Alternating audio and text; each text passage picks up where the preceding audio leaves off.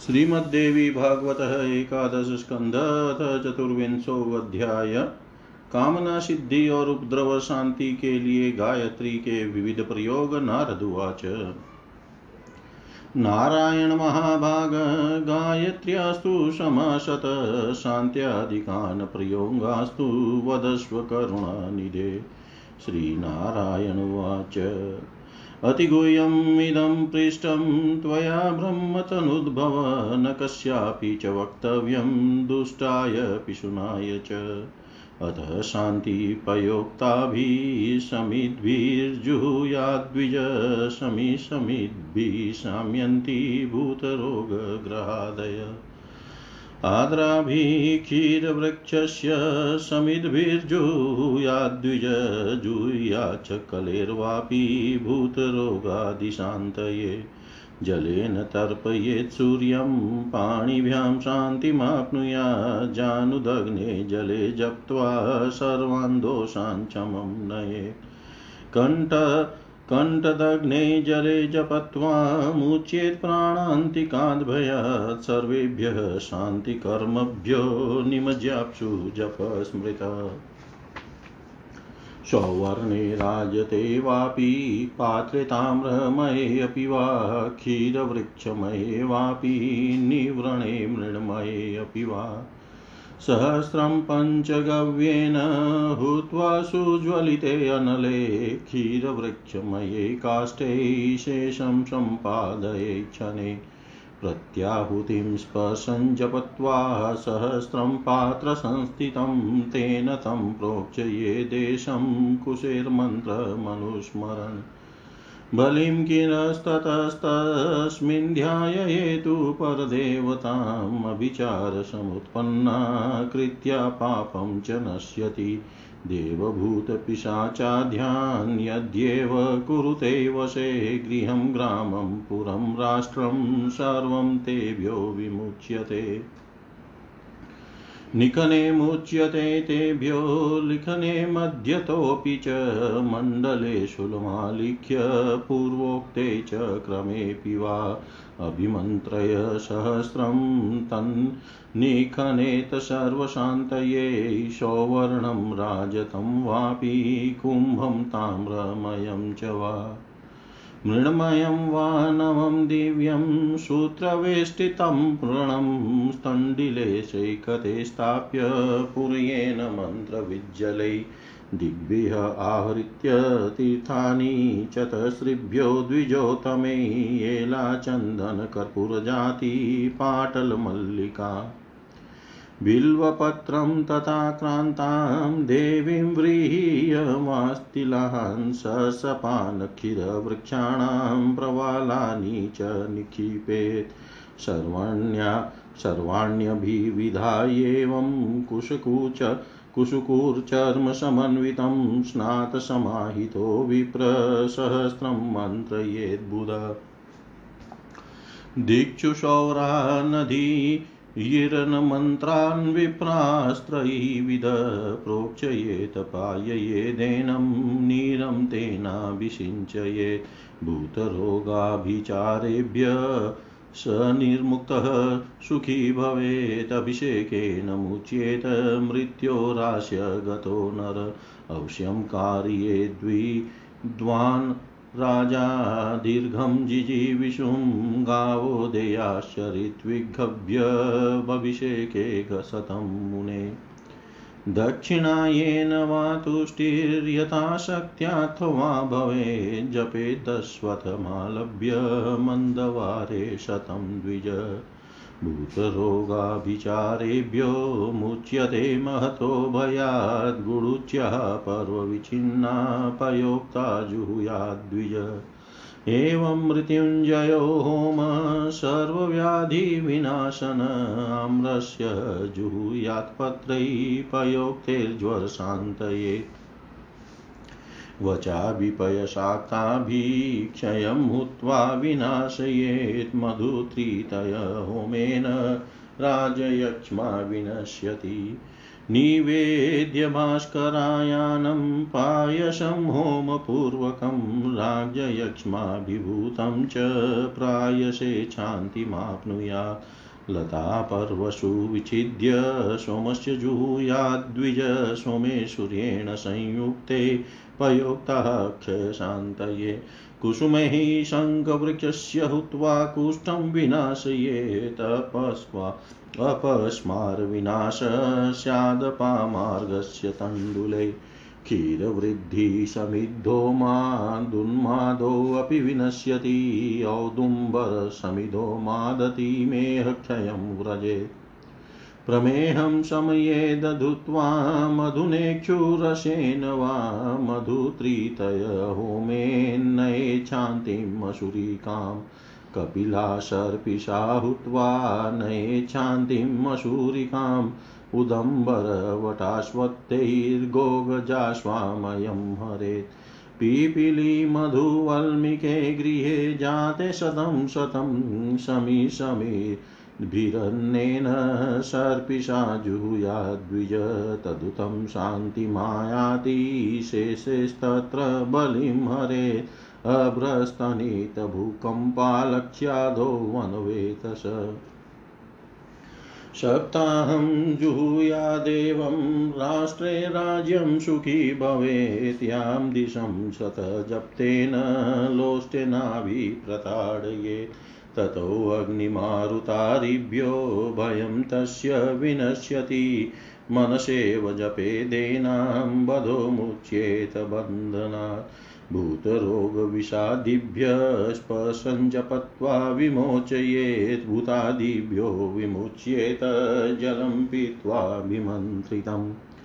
अभिमन्त्रय शतं भस्म न्यसेद्भूतादिशान्तये शिरसा धारयेद्भस्म मन्त्रयित्वा तदित्र्य च सर्वव्याधिविनिर्मुक्तसुखी जीवे च तं समासक्तकार्ये शान्तिं विप्रं दत्त्वा तु दक्षिणाम् अथ पुष्टिं श्रियं लक्ष्मीं पुष्पैर्हुत्वाप्नुयाद्विज श्रीकामो जुहुयात् पद्मैरक्ते श्रियं वाप्नुयात् हुत्वा श्रियं वाप्नोति जातिपुष्पैर्नवैः शुभैः शालितण्डुल होमेन शालितण्डुल होमेन श्रियं वाप्नोति पुष्कलां समिद्भिर्बिल्ववृक्षस्य हुत्वा श्रियं वाप्नुयात्, बिल्वस्य सकलैर्हुत्वा पत्रैः पुष्पैः फलैरपि श्रियं वाप्नोति परमां, मूलस्य सकलैरपि समिद्भिर्बिल्ववृक्षस्य पायसेन च सर्पिषाम्। शतं शतं च सप्ताहं भूत्वा श्रियं वाप्नुयात्, लाजै स्त्रीमधुरोपेतैर्होमे कन्यां वाप्नुयात्। अनेन विधिना कन्या वरमाप्नोति वाञ्छितं। रक्तोत्पलशतं हुत्वा सप्ताहं हेम चाप्नुयात्। सूर्यबिम्बे जलं हुत्वा जलस्थं हेम चाप्नुयात्। अनं हुत्वाप्नुयादन्नं व्रीहिन्विरीपतिर्भवेत् करिशचूर्णैर्वतशस्य हुत्वा पशुं वाप्नुयात् प्रियङ्गुपायसाज्यैश्च भवेद्धोमादिभिः प्रजा। निवेद्य भास्करायानं पायसं होमपूर्वकं भोजयेतद्रितुस्नातां पुत्रं परं वाप्नुयात्। सप्रो सप्ररोहा भिराद्राभिरार्युहत्वा समाप्नुयात् समिद्भिः क्षीरवृक्षस्य हुत्वायुषं वाप्नुयात् सप्ररोहाभिराद्राभिरक्ताभिर्मधुर्त्रयै व्रीहीणां च शतं हुत्वा हेम चायुर्वाप्नुयात् स्वर्णकुम्मं सर्वकुम्मं सर्वसुवर्णकुम् गमलं हुत्वा शतमायुर्वाप्नुयात् दुर्वाभिपयसा वापि मधुना सर्पिषापि वा। शतं शतं च सप्ताहमप्मृत्युं व्यपोहति शमी समिद्भिरन्नेन पयसा वाच सर्पिषा। शतं शतं च सप्ताहम् अपमृत्युं वयपोहति न्यग्रोधसमिधो त्वा पायसं होमये तत्। शतं शतं च सप्ताहम् अपमृत्युं व्यपोहति जपेन मृत्यो सप्ताहाद्विजयी भवेत्। हंसन् वाग्यतो जपत्वा त्रिरात्रं मुच्येत्, मुच्यते यमात् निमज्याप्सु जपे देवं सद्यो मृत्योर्विमुच्यते जपेद बिल्वं समाश्रित्य माशं राज्यं वाप्नुयात्, बिल्वं हुत्वाप्नुयाद्राज्यं समूलफलपल्लवम्। हुत्वा पद्मशतं माशं राज्यमाप्नोत्यकण्टकं युवागुं ग्राममाप्नोति। हुत्वा शालिसमन्वितम् अश्वत्थसमिधो हुत्वा युद्धादो जयमाप्नुयात्। तर्कस्य समिधो हुत्वा सर्वत्र विजयी भवेत्। संयुक्तैः पयसा पत्रैः पुष्पैर्वा वेतसस्य च पायसेन शतं हुत्वा सप्ताहं वृष्टिमाप्नुयात् नाभिदग्ने जले जपत्वा सप्ताहं वृष्टिमाप्नुयात् जले भस्मशतं हुत्वा महावृष्टिं निवारयेत्।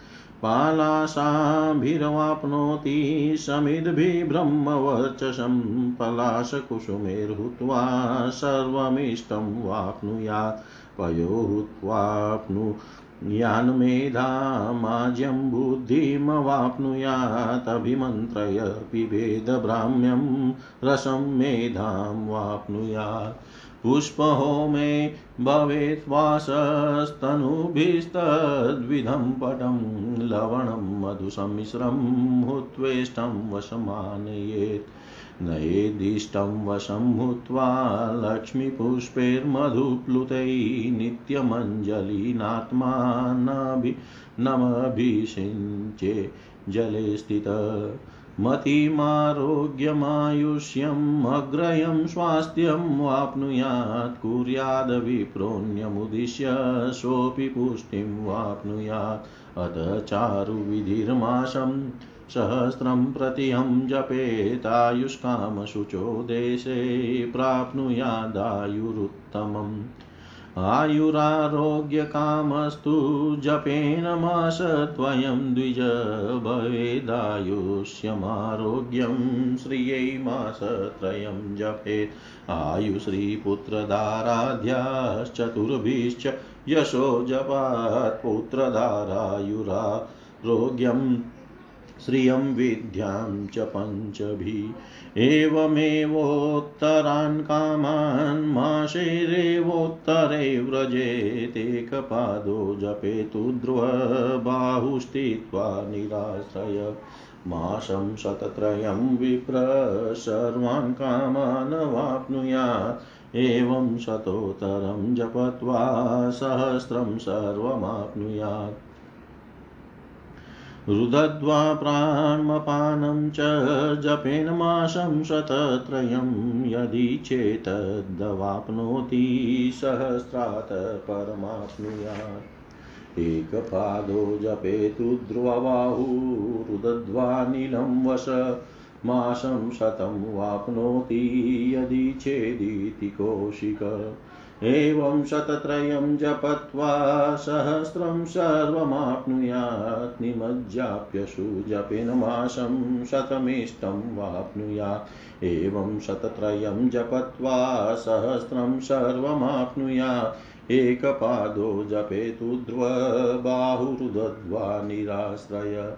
नक्तमश्ननहविष्यानं वत्सरादृशितामियात् गिरमोघा। भवेदेवं जपत्वा संवत्सरद्वयं त्रिवत्सरं जपे देवं भवेत्रैकालदर्शनम् आयाति भगवान् देव चतुःसंवत्सरं जपेत् पञ्चभिवत्सरैर्देव मणिमादिगुणो भवेत् षड्वत्सरं जपत्वा कामरूपित्वमाप्नुया सप्तभिवत्सरैरेव ममरत्वमवाप्नुयात् मनुत्वं नवभिः सिद्धमिन्द्रत्वं दशभिर्भवेत्। एकादशभिरा अप्नोति प्राजापत्यं सुवत्सरे, भ्रमत्वं प्राप्नुयादेवं जपत्वा द्वादशवत्सरान्। एतेनेव जिता लोकास्तपसा नारदादिभिः शाकमन्ये परे मूलं, फलमन्ये पय परे, घृतमन्ये परे सोमम् अपरे, चरुवृत्तय। पक्षमश्नन्ति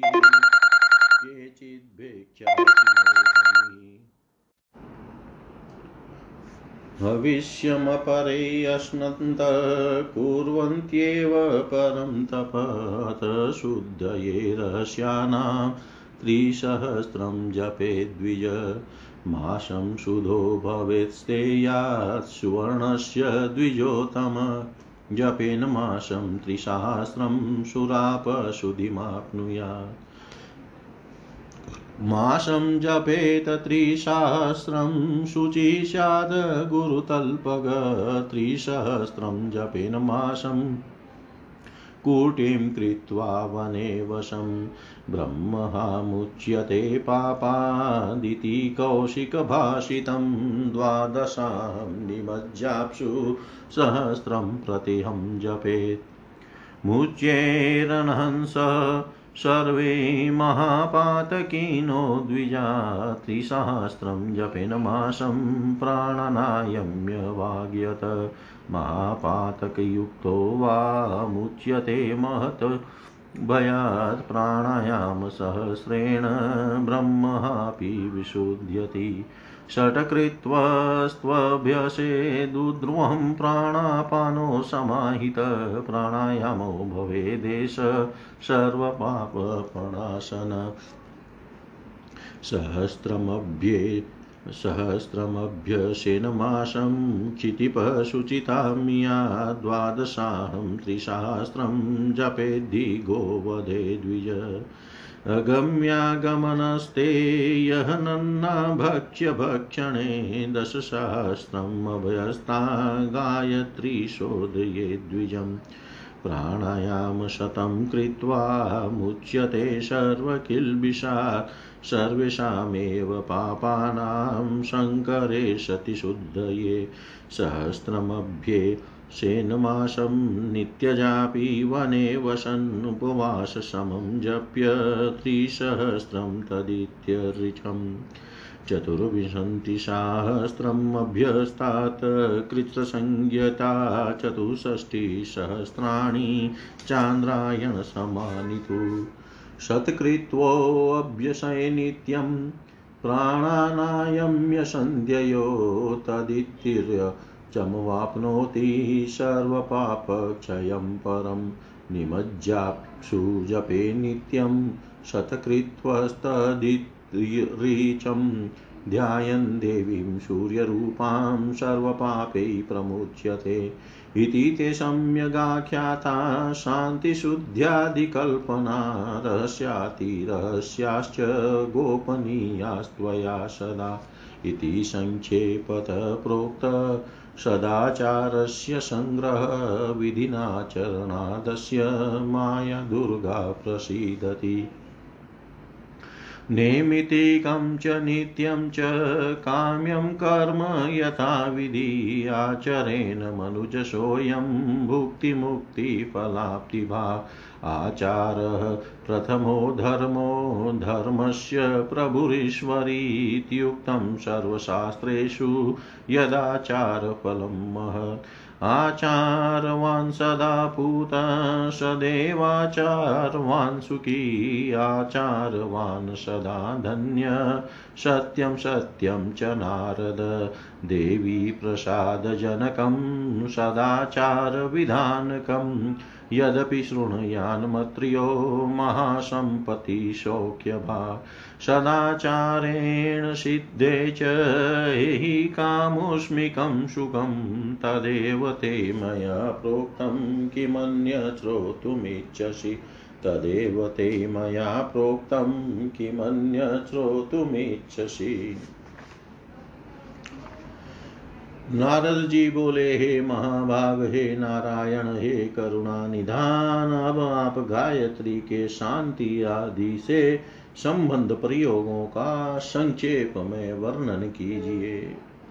श्री नारायण बोले, हे ब्रह्मपुत्र, आपने यह अत्यंत गोपनीय बात पूछी है। किसी भी दुष्ट तथा चुगलखोर को इसे नहीं बताना चाहिए। हे नारद, अब मैं शांति का वर्णन करता हूँ।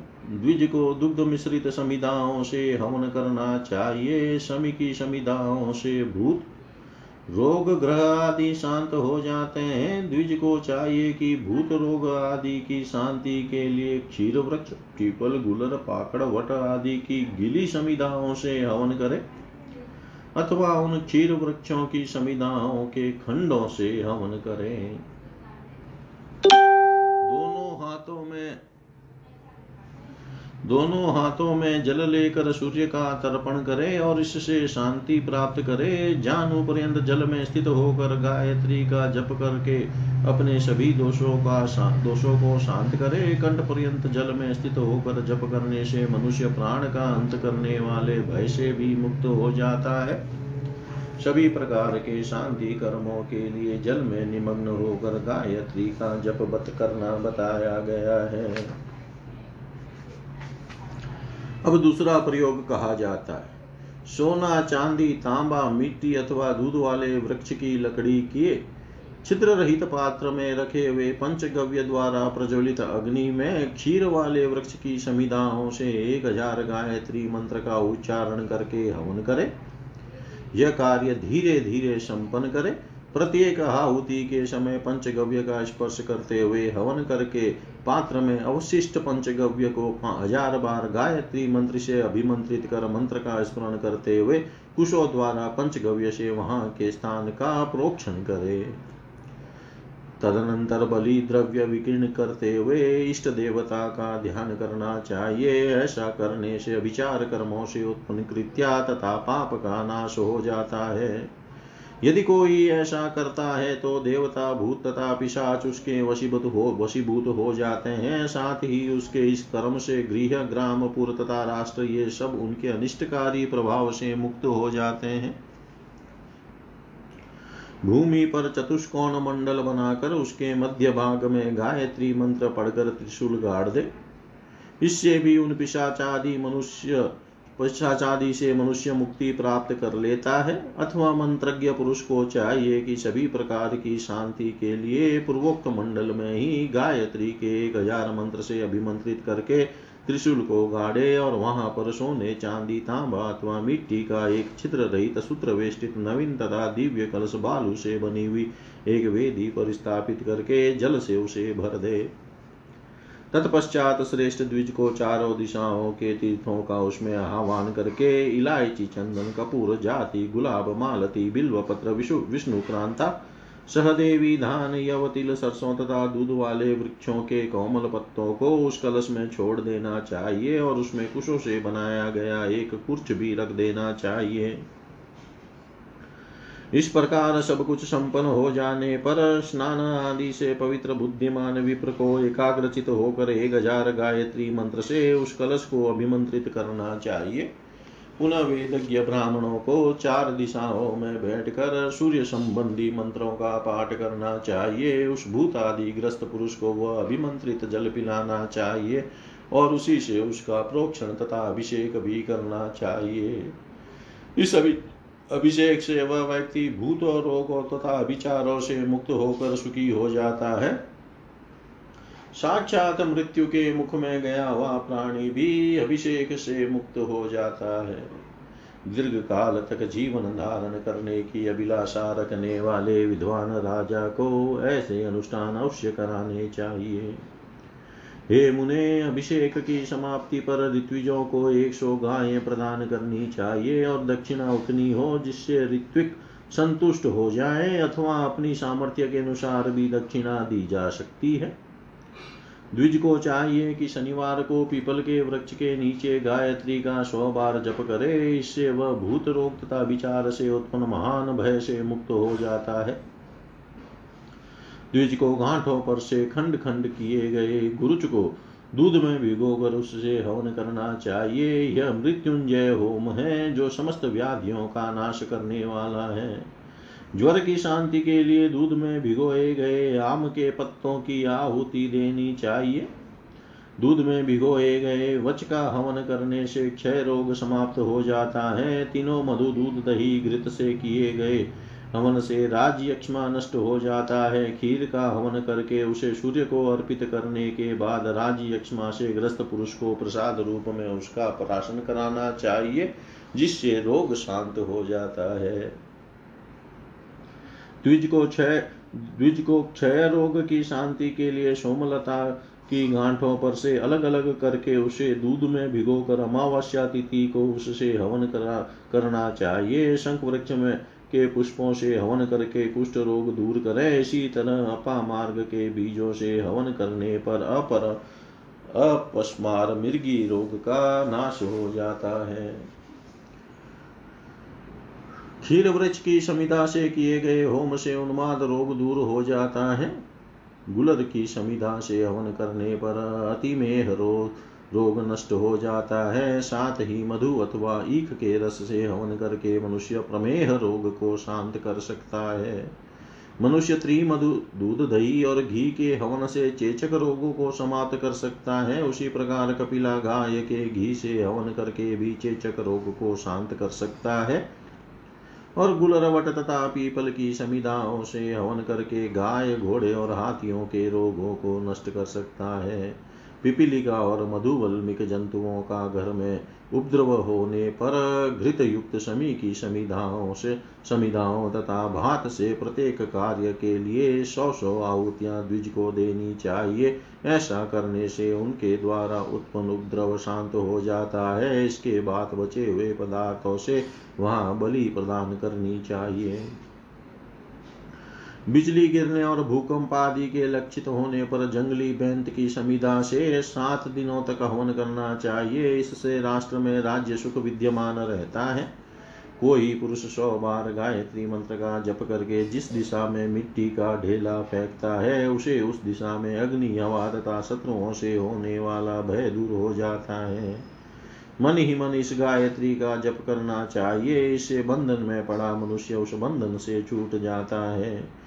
कोई मनुष्य भूत रोग तथा विष से संग्रस्त व्यक्ति को स्पर्श करते हुए गायत्री का जप करके इनसे मुक्त कर देता है। गायत्री से अभिमंत्रित जल पीकर मनुष्य भूत प्रेत आदि से मुक्त हो जाता है।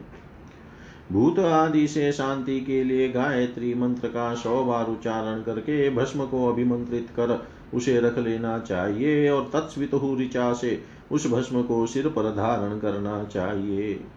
ऐसा करने से वह पुरुष समस्त व्याधियों से मुक्त होकर सौ वर्ष तक सुख पूर्वक जीता है। यदि कोई इसे करने में असमर्थ हो तो किसी विप्र को दक्षिणा देकर उससे शांति कर्म करा लेना चाहिए। पुष्पों की आहुति देकर द्विज पुष्टि श्री तथा लक्ष्मी प्राप्त करता है। लक्ष्मी की कामना करने वाले पुरुष को लाल कमल पुष्पों से हवन करना चाहिए। इससे वह श्री की प्राप्ति करता है। जाति के नवीन शुभ पुष्पों से आहुति देकर मनुष्य लक्ष्मी प्राप्त करता है, तथा शाली के चावलों से हवन से वियुक्त लक्ष्मी प्राप्त करता है। बिल्व वृक्ष की समिधाओं से हवन करके मनुष्य लक्ष्मी प्राप्त करता है। साथ ही बिल्व फल के खंडों, पत्तों, पुष्पों, फलों तथा बिल्व वृक्ष के मूल के खंडों से हवन करके उत्तम लक्ष्मी प्राप्त करता है। इसी प्रकार खीर तथा घृत से मिश्रित बिल्व वृक्ष की समिधाओं की सात दिनों तक सौ सौ आहुतियाँ देकर मनुष्य लक्ष्मी को प्राप्त कर लेता है। मधुत्रय दूध दही घी से युक्त लावा का हवन करने से पुरुष कन्या प्राप्त करता है और उसी विधि से कन्या भी अभिलषित वर प्राप्त कर लेती है। एक सप्ताह तक रक्त कमल की सौ आहुतियाँ देकर पुरुष स्वर्ण प्राप्त कर लेता है और सूर्य के बिंब में जल की आहुति देकर मनुष्य जल में स्थित सो, सोना प्राप्त कर लेता है। अन्न का हवन करके मनुष्य अन्न प्राप्त करता है तथा व्रीही का हवन करके व्रीही का स्वामी हो जाता है। बछड़े के, गोमय के चूर्ण से हवन करके पुरुष पशुओं की प्राप्ति करता है। प्रियंगु दूत राघी के द्वारा हवन कर से प्रजा संतान प्राप्त होती है। खीर का हवन करके तथा सूर्य को निवेदित करके उसे ऋतु स्नाता स्त्री को खिलाएँ। ऐसा करने वाला पुरुष श्रेष्ठ पुत्र प्राप्त करता है। अंकुरित शाखाओं वाली आद्र समिधाओं से हवन करने पर आयु की प्राप्ति होती है। इसी प्रकार दूध वाले वृक्षों की समिधा से हवन करके मनुष्य आयु प्राप्त करता है। अंकुरित शाखाओं वाली गीली लाल समिधाओं और मधुत्रय दूध दही घी से युक्त व्रीही का व्रीही की सौ आहुति देकर मनुष्य स्वर्ण तथा दीर्घ आयु प्राप्त करता है। सुनहरे रंग के कमल की आहुति देकर मनुष्य सौ वर्ष की आयु प्राप्त करता है। दुर्वा दूध मधु अथवा घी से सप्ताह पर्यंत प्रतिदिन सौ सौ आहुति देकर मनुष्य अप मृत्यु दूर कर देता है। उसी प्रकार शमी की शमिधाओं अन्न दूध तथा घी से एक सप्ताह तक प्रतिदिन सौ सौ आहुतियों से अपमृत्यु का विनाश कर देता है। बरगद की समिधाओं से हवन करके खीर का हवन करना चाहिए। एक सप्ताह तक प्रतिदिन इसकी सौ सौ आहुतियाँ मनुष्य, आहुतियों से मनुष्य मृत्यु को नष्ट कर देता है। यदि कोई दुग्ध के आहार पर रहकर गायत्री का जप करे तो वह सप्ताह भर में मृत्यु पर विजय प्राप्त कर लेता है और बिना कुछ आहार ग्रहण किए मौन रहकर जप करे तो तीन रात में ही यम से मुक्ति प्राप्त कर लेता है। इसी प्रकार यदि जल में निमग्न होकर जप करे तो वह उसी क्षण मृत्यु से मुक्ति पा लेता है। बिल्व वृक्ष बिल्व वृक्ष के नीचे जप करने से एक मास में राज्य मिल जाता है। बिल वृक्ष के मूल फल तथा पल्लव की आहुति से भी मनुष्य राज्य प्राप्त कर लेता है। एक मास तक कमल की सौ आहुति देने पर मनुष्य निष्कंटक राज्य प्राप्त करता है। शाली चावल की लपसी की आहुति से ग्राम की प्राप्ति होती है। पिपल वृक्ष की समिधाओं से हवन करके मनुष्य युद्ध आदि में विजय प्राप्त करता है और मदार की समिधाओं से हवन करके सभी जगह विजय सिद्ध होती है। विजयी सिद्ध होता है। दुख तथा खीर से युक्त बैंत के पुष्पों अथवा पत्रों से सप्ताह पर्यंत सौ सौ आहुति देने से वृष्टि प्राप्त होती है। नाभि पर्यंत जल में खड़े रहकर एक सप्ताह तक जप करने से वृष्टि होती है। जल में भस्म की सौ आहुति देने से महावृष्टि का निवारण हो जाता है। पलाश की समिताओं से हवन करके मनुष्य ब्रह्म तेज प्राप्त करता है और पलाश के पुष्पों से हवन द्वारा उसे समस्त अभिष्ट की प्राप्ति हो जाती है। मनुष्य दूध की आहुति देकर, मेधा तथा घी की आहुति देकर बुद्धि प्राप्त करता है। गायत्री मंत्र से अभिमंत्रित ब्राह्मी के रस का पान करने से मनुष्य को मेधा की प्राप्ति होती है। ब्राह्मी पुष्पों के हवन से सुगंध तथा उसके तंतुओं के हवन से उसी के समान वस्त्र की प्राप्ति होती है। मधु मिश्रित लवण की आहुति देकर मनुष्य अभिष्ट को वश में कर लेता है। इसी प्रकार शहद से सिक्त किए गए बिल्व पुष्पों से हवन करने पर मनुष्य अपने इष्ट को वश में कर लेता है। जल में खड़े होकर गायत्री मंत्र का जप करते हुए अंजलि से अपने ऊपर नित्य अभिषेक करने से मनुष्य बुद्धि, आरोग्य, उत्तम आयु और स्वास्थ्य प्राप्त करता है। यदि किसी अन्य व्यक्ति के निमित्त कोई ब्राह्मण ऐसा करे तो वह भी पुष्टि प्राप्त करता है।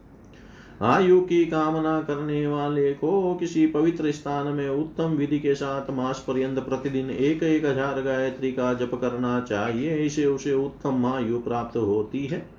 आयु तथा आरोग्य दोनों की कामना करने वाले द्विज को दो मास तक गायत्री जप करना चाहिए। इसी प्रकार आयु, आरोग्य तथा लक्ष्मी की कामना करने वाले को तीन मास तक जप करना चाहिए। द्विज को चार मास तक जप करने से आयु लक्ष्मी पुत्र स्त्री तथा यश की प्राप्ति होती है और पाँच मास तक जप करने से पुत्र स्त्री आयु आरोग्य लक्ष्मी और विद्या की प्राप्ति होती है। इस तरह से जितने मनोरथ संख्या बढ़ते जाएँ, उसी के अनुसार जप के लिए मास संख्या भी बढ़ानी चाहिए। विप्र को एक पैर पर स्थित होकर बिना किसी आश्रय के बाहों को ऊपर किए हुए तीन सौ गायत्री मंत्रों का प्रतिदिन मास पर्यंत जप करना चाहिए। ऐसा करने से वह सभी मनोरथों को पूर्ण कर लेता है। इस प्रकार ग्यारह सौ मंत्र नित्य मास पर्यंत जप करके वह सब कुछ प्राप्त कर लेता है। प्राण और अपान वायु रोक कर प्रतिदिन तीन सौ गायत्री मंत्र का जप मास पर्यंत करने से पुरुष को वह सब कुछ प्राप्त हो जाता है, जिसकी वह अभिलाषा रखता है। और इसी तरह एक हज़ार जप करने से सर्वस्व की प्राप्ति हो जाती है। इंद्रियों को वश में करके एक पैर पर स्थित होकर बाहें ऊपर उठा हे श्वास निरुद्ध करके मास भर प्रतिदिन एक सौ गायत्री मंत्र जपने से मनुष्य जो चाहता है उसकी वह अभिलाषा पूर्ण हो जाती है। ऐसा विश्वामित्र जी का कथन है, इसी तरह तेरह सौ मंत्रों का जप करने से मनुष्य सब कुछ प्राप्त कर लेता है। जल में निमग्न होकर एक मास तक प्रतिदिन सौ मंत्रों का जप करने से मनुष्य अपना अभिष्ट प्राप्त कर लेता है। इसी तरह तेरह सौ मंत्रों का जप करने से वह सब कुछ पा लेता है। बिना किसी अवलंब के एक पैर पर खड़े होकर बाहें ऊपर उठाए हुए श्वास नियमन करके एक वर्ष तक जप करे और रात्रि में केवल विष्यान भक्षण करे तो वह पुरुष ऋषित्व को प्राप्त हो जाता है। इसी तरह यदि मनुष्य दो वर्ष तक जप करे तो उसकी वाणी अमोघ हो जाती है। इसी प्रकार तीन वर्षों तक जप करे तो मनुष्य त्रिकालदर्शी हो जाता है, और यदि चार वर्षों तक जप करे तो भगवान सूर्य देव स्वयं उस व्यक्ति के समक्ष प्रकट हो जाते हैं। इसी प्रकार पाँच वर्षों तक जप करने से मनुष्य अनिमा आदि सिद्धियाँ प्राप्त कर लेता है, और इसी प्रकार छह वर्षों तक जप करके वह काम रूपित्व को प्राप्त कर ले, प्राप्त हो जाता है। सात वर्षों तक जप करने से पुरुष को देवत्व, नौ वर्षों तक जप करने से मनुत्व और दस वर्षों तक जप करने से इंद्रत्व की प्राप्ति हो जाती है। ग्यारह वर्षों तक जप करने से मनुष्य प्रजापति हो जाती है तथा बारह वर्षों तक जप करके वह ब्रह्मत्व को प्राप्त हो जाता है। इसी प्रकार की तपस्या के द्वारा नारद आदि ऋषियों ने संपूर्ण लोकों को जीत लिया था। कुछ ऋषि केवल शाक के आहार पर, कुछ फल पर, कुछ मूल पर और कुछ दूध के आहार पर रहते थे। कुछ ऋषिगण घी के आहार पर, कुछ सोम रस के आहार पर और अन्य ऋषि चरु के आहार पर रहते थे। इसी प्रकार कुछ ऋषि पूरे पक्ष भर केवल एक बार भोजन ग्रहण करते थे तथा कुछ ऋषि प्रतिदिन भिक्षान के आहार पर रहते थे और कुछ ऋषि अविष्यान ग्रहण करते हुए कठोर तपश्चर्या करते थे। द्विज को चाहिए कि प्रचन पातकों की शुद्धि के लिए तीन हज़ार गायत्री के मंत्रों का जप करे। द्विजों में श्रेष्ठ पुरुष एक महीने तक प्रतिदिन इस प्रकार जप करने से स्वर्ण की चोरी के पाप से मुक्त हो जाता है। सुरापान करने वाला मास पर्यंत प्रतिदिन तीन हज़ार जप करे तो वह शुद्ध हो जाता है। गुरु पत्नी के साथ गमन करने वाला व्यक्ति महीने भर प्रतिदिन तीन हज़ार गायत्री मंत्र जपने से पवित्र हो जाता है। वन में कुटी बनाकर वहीं रहते हुए महीने भर प्रतिदिन तीन हज़ार गायत्री जप करने से भ्रमघाती उस पाप से मुक्त हो जाता है, ऐसा विश्वामित्र ऋषि ने कहा है। जल में निमग्न होकर बारह दिनों तक प्रतिदिन एक एक हज़ार गायत्री मंत्र का जप करने से सभी महापात की द्विज संपूर्ण पापों से मुक्त हो जाते हैं। महापात की व्यक्ति मौन रहकर प्राणायाम पूर्वक मास पर्यंत प्रतिदिन तीन हज़ार गायत्री मंत्र का जप करे तो वह महान भय से मुक्त हो जाता है। एक हज़ार प्राणायाम करने से ब्रह्म हत्यारा भी पाप से मुक्त हो जाता है। प्राण और अपान वायु को ऊपर खींच कर संयम पूर्वक गायत्री मंत्र का छह बार जप करे, यह प्राणायाम सभी प्रकार के पापों का नाश करने वाला है।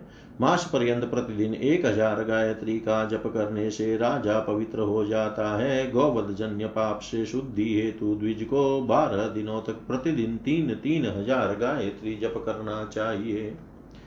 दस हज़ार गायत्री का जप द्विज को गम्यागमन चोरी हिंसा तथा भक्ष्य भक्षण के पाप से शुद्ध कर देता है। सौ बार प्राणायाम करके मनुष्य सभी पापों से मुक्त हो जाता है। सभी प्रकार के मिले जुले पापों से शुद्धि के लिए प्रतिदिन एक मास तक तत्सवित ऋचा का एक हज़ार जप वन में रहकर करना चाहिए इसका तीन हज़ार जप उपवास के समक्ष होता है। चौबीस हज़ार गायत्री जप कृत्र व्रत के समान और चौसठ हज़ार गायत्री जप चांद्रायण व्रत के समान कहा गया है। प्रातः तथा सायंकालीन दोनों संध्याओं के समय नित्य प्राणायाम करके तत्स्वित हुई श्रीचा का एक सौ जप करने वाले पुरुष के सभी पाप पूर्ण रूप से विनष्ट हो जाते हैं। जल में निमग्न होकर सूर्य स्वरूपिणी देवी का ध्यान करते हुए गायत्री मंत्र का नित्य सौ बार जप करने वाला समस्त पापों से मुक्त हो जाता है। हे नारद, इस प्रकार मैंने शांति, शुद्धि आदि से संबंधित अनुष्ठानों का वर्णन आपसे कर दिया। रहस्यों में भी अति रहस्य इस प्रसंग को आपको सदा गोपनीय रखना चाहिए। इस प्रकार यह सदाचार संग्रह संक्षेप में बतला दिया। इस सदाचार का विधि पूर्वक पालन करने से महामाया दुर्गा प्रसन्न हो जाती है। जो मनुष्य नित्य नैमितिक तथा काम्य कर्मों से संबंध आचारों का विधि पूर्वक पालन करता है, वह भोग तथा मोक्ष के फल का अधिकारी होता है। आचार प्रथम धर्म है और धर्म की अधिष्ठात्री भगवती जगदम्बा है। इस प्रकार सभी शास्त्रों में सदाचार का महान फल बताया गया है। हे नारद, सदाचार परायण पुरुष सर्वदा पवित्र, सुखी तथा धन्य होता है। यह सत्य है सत्य है। सदाचार का विधान देवी की प्रसन्नता को उत्पन्न करने वाला है। इस विधान को सुनने मात्र से मनुष्य विपुल संपदा तथा सुख का अधिकारी हो जाता है। सदाचार के पालन से मनुष्य को एक तथा पारलौकिक सुख सुलभ हो जाता है। उसी सदाचार का वर्णन मैंने आपसे किया है। हे नारद, अब आप और क्या सुनना चाहते हैं?